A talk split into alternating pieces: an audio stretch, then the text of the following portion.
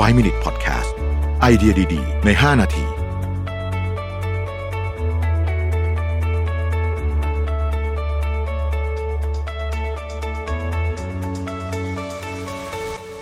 สวัสดีครับ 5 minutes นะครับ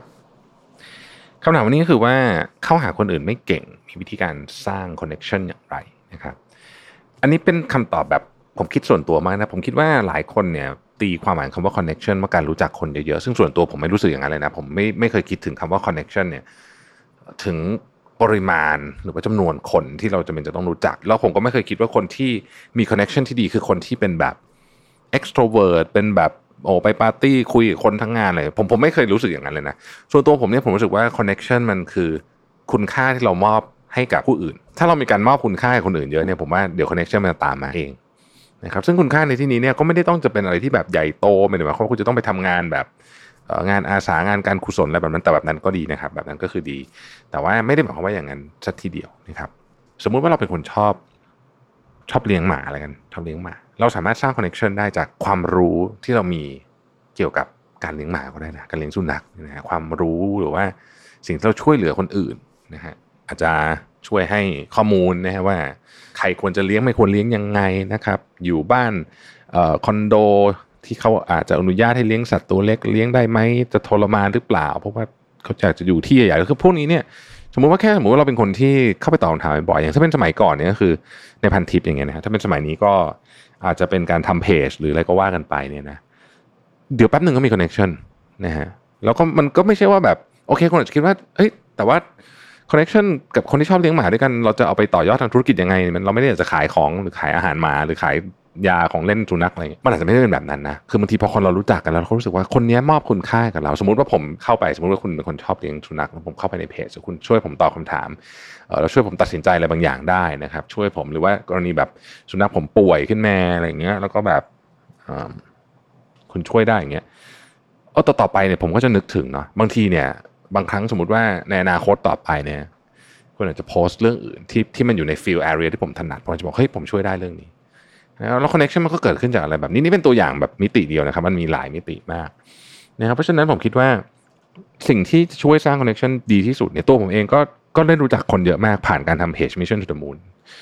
นะฮะไม่ไม่ได้รู้จักเพราะว่าผมเดินไปคุยกับเขาหรือว่าเขาเดินมาคุยกับผมบางคนไม่เคยเจอหน้าด้วยซ้ำแต่ว่า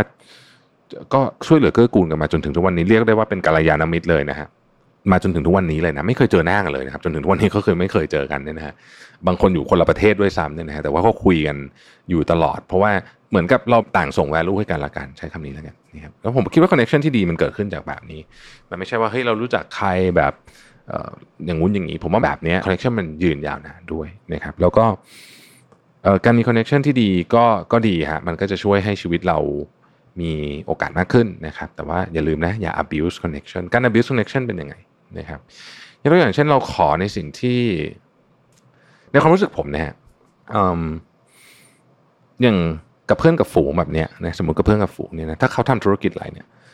จะไม่ขอส่วนลด คือนอกจากเขาจะคะยั้นคะยอให้ ซึ่งเพื่อนจำนวนมากของผมก็เป็นแบบนั้นนะคือเราไม่ขอแต่ก็คะยั้นคะยอให้เราก็จะรู้สึกว่าโอเคโอเค ก็ได้อะไรเงี้ยรู้สึกว่าเออคนที่มันเป็นเพื่อนฝูงกันอะเรื่องพวกนี้มันมันต้องช่วยกันสนับสนุน นะครับเวลาใครจะมาทำอะไรที่ของผมเนี่ยผมก็จะคือเราก็อยากจะช่วยเพื่อนเราจะออฟเฟอร์ส่วนลดให้เพื่อนแต่ว่าเพื่อนผมส่วนใหญ่ทุกคนก็จะบอกว่าไม่ต้องเขาบอกเอาราคาเท่าลูกค้าคนอื่นนะเพราะว่ามันคือการสนับสนุนรูปแบบ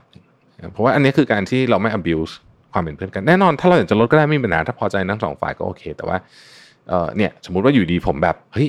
ลดครึ่งหนึงเลยเดี๋ยวเพื่อนกันอย่างเงี้ยนะฮะอันเนี้ยถ้าเขาไม่เต็มใจเขาจะต้องยอมตอกตกลง เพราะว่าเป็นคนรู้จักกัน แต่แบบนี้ไม่ดีแน่ถูกไหมฮะ ยิ่งเป็นคนรู้จักที่ห่างออกไปอีกที่ไม่ได้เป็นเพื่อนกันเนี่ยนะฮะ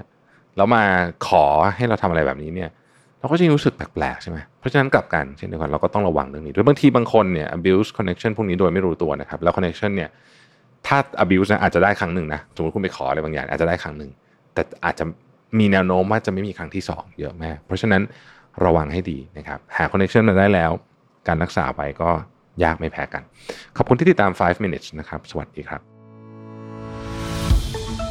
5 Minute Podcast